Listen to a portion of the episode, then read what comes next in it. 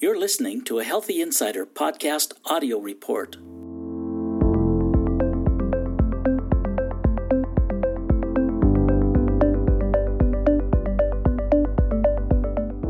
With Karen Butler, Senior Editor. This Healthy Insider audio report is underwritten by Valensa International.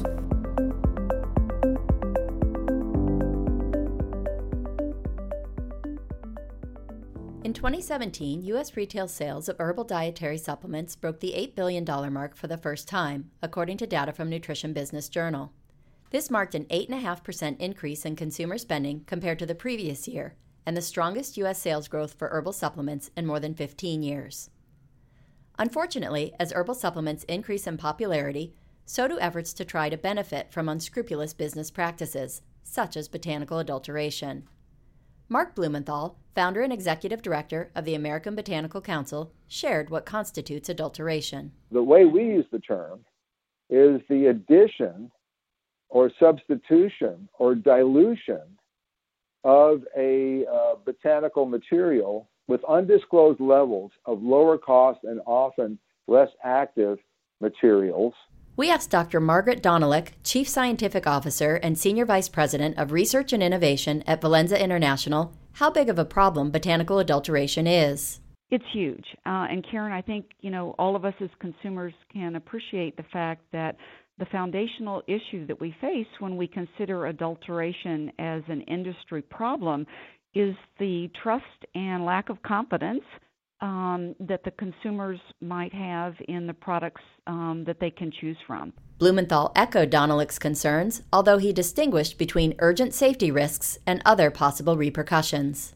Most of the adulteration that we have confirmed that is occurring in the United States and or in the total global marketplace, because this is a global issue, it's a the market is international for these ingredients. Most of the adulteration is not directly associated with any safety risk. There's a few that we can discuss, but most of these are not causing toxicity reactions. That is the very guardedly stated good news. However, the other issue is about the efficacy of the material, the activity of the material, adulterated material. If an herb is adulterated by adding an undisclosed amount of some cheaper material that or ingredient that doesn't have the same benefit or effect, it lowers or reduces or eliminates the potential benefit that the consumer is using that herb for or that the health professional is recommending that herb for. Among the botanicals commonly adulterated is black cohosh, which according to 2017 SPINS data was the number 6 best-selling botanical in the mainstream multi-outlet channel. Ginkgo biloba and saw palmetto were among the top 25 best-selling botanicals, both in mainstream and natural channels, and also make the list for common adulteration targets. Blumenthal shared an example of how a botanical such as bilberry extract might be adulterated. Bilberry extract. Bilberry is a relatively expensive berry, and it's been adulterated with proanthocyanins, these rich purple-blue pigments from other less expensive berries, as well as in some cases some dyes, some red food dyes and charcoal, which cannot be detected if people use a simple ultraviolet or UV analytical method. You have to use the more robust HPLC analytical method as determined by the European Pharmacopoeia and the USP method. FDA created the basic framework for safety of botanical supplements through Title 21, Part 111 of the Code of Federal Regulations, which sets the standard for current good manufacturing practices, or CGMPs. Dr. Holly Johnson, Chief Science Officer at the American Herbal Products Association, explained. So in terms of testing botanicals, it's been since 2007 that the FDA made the final rule for Part 111, so that's Title 21 CFR Part 111, which is the standard, the public standard that kind of governs the testing and quality of our dietary supplement and dietary ingredients, including botanicals.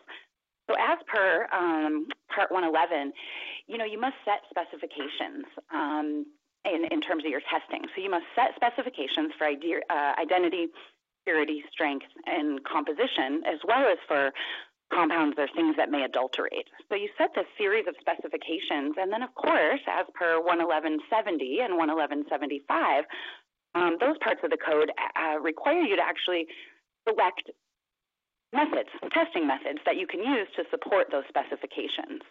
So selecting appropriate testing methods to support your specifications is really a big piece of kind of the testing and botanicals part. However, Blumenthal noted even due diligence with testing isn't always foolproof, as evidenced by saw palmetto activity discovered in the last year.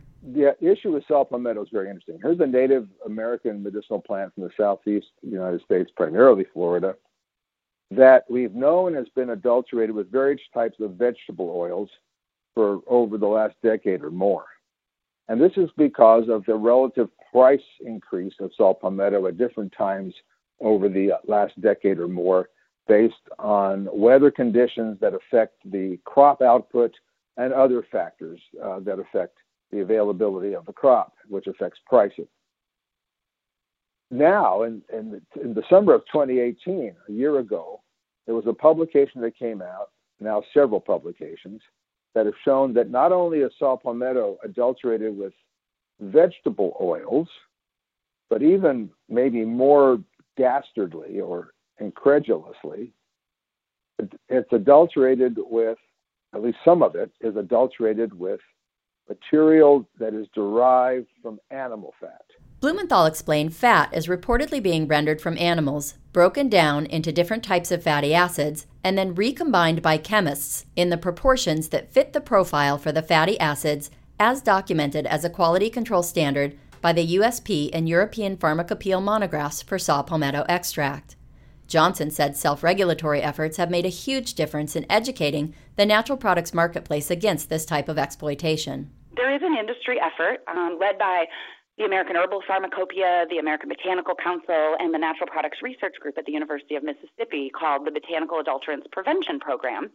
And so they've kind of gone about systematically looking at if we hear about a particular ingredient or botanical that's we're noticing adulteration in the marketplace, the groups get their expertise together and come up with a bulletin about this. So it really is kind of a self-regulatory effort, but we'll find out about this through the program that, oh, you should really keep an eye on your ginkgo extracts or that kind of thing. Blumenthal also serves as director of the Botanical Adulterants Prevention Program, which he said is uniquely positioned to inform industry about new adulteration schemes. So what we did with our saw palmetto adulterants bulletin is we issued a revision. So to include this type of adulteration, which was not known when we wrote the initial version of the saw palmetto bulletin several years ago. So this is an indication that the Botanical Adulterants Prevention Program is not a static program. We don't just publish publications and that's the end of it. We keep revising these publications as needed to reflect the serious conditions in the marketplace that reputable and responsible companies and ethically run companies need to know about so they can double or triple down in their quality control regimen to ensure that they are not buying material that is essentially fraudulent but looks okay based on what was previously an okay and acceptable testing method but has now been rendered an ineffective testing method because the adulterators, if that's a word, have tried to fool the method. Johnson explained the authentication of modern-day botanical ingredients is further challenged by various preparations. What's happened in kind of the modern marketplaces more so is the state of the material. So we often, instead of buying, aerial parts that actually have flowers and leaves associated with them and then grinding them up at your facility, many companies these days and what's being traded in commerce are powders, either powdered herb or sometimes extracted materials. So once you've got a powdered or even to a greater extent when your material's already been extracted, you don't have access to those morphological features, the real way that scientists identify plants. So what we have to do are have these proxy methods. Those proxy methods for ID, can be sometimes chemical methods such as HPTLC or LCMS fingerprinting, and sometimes they can be organoleptic or using a microscope if the stuff is powdered or extracted. So there's a variety of different methods, but you really have to be careful in setting appropriate specifications for your materials and then selecting the right type of analytical methods that are specific to how processed the material is when you bring it into your world. Dohnalek suggested companies procuring ingredients should have a rigorous supplier qualification program in place, as well as conducting audits. We asked her if using branded ingredients provides an advantage in the fight against adulteration. You would think so, but unfortunately I think they can often become more of a target because a branded proposition usually means there's some consumer recognition or potential to build consumer recognition and trust and confidence, as we first stated, with that proposition, that branded ingredient proposition in mind. She suggested certifications can provide extra confidence. One of the ways to look at the value proposition of a branded ingredient that does have another aspect that would certainly allow the consumer to understand not only the value proposition, but the reason for trust and the ability to be confident, is to have a branded ingredient proposition that has a certification behind it. Two of the biggest certifying organizations that we tend to see represented across quality products in the botanical supplement market would be the U.S. Pharmacopoeia, as well as NSF International. It's another certifying body. The importance of organizations like this, and there are others, is that they require the company not only to meet standards for the quality of the product, the finished product that they want to sell into the market. It also is a manufacturing certification program as well. Doing things right typically takes time and money, and authenticating botanicals is no different. However, Johnson noted the market is full of great options for those who are willing to go the extra mile. If you want to find a really high-quality botanical extract or botanical material, you can find it. There's a lot of really, really wonderful botanical ingredients and materials in the marketplace. But again, they cost a lot. These are,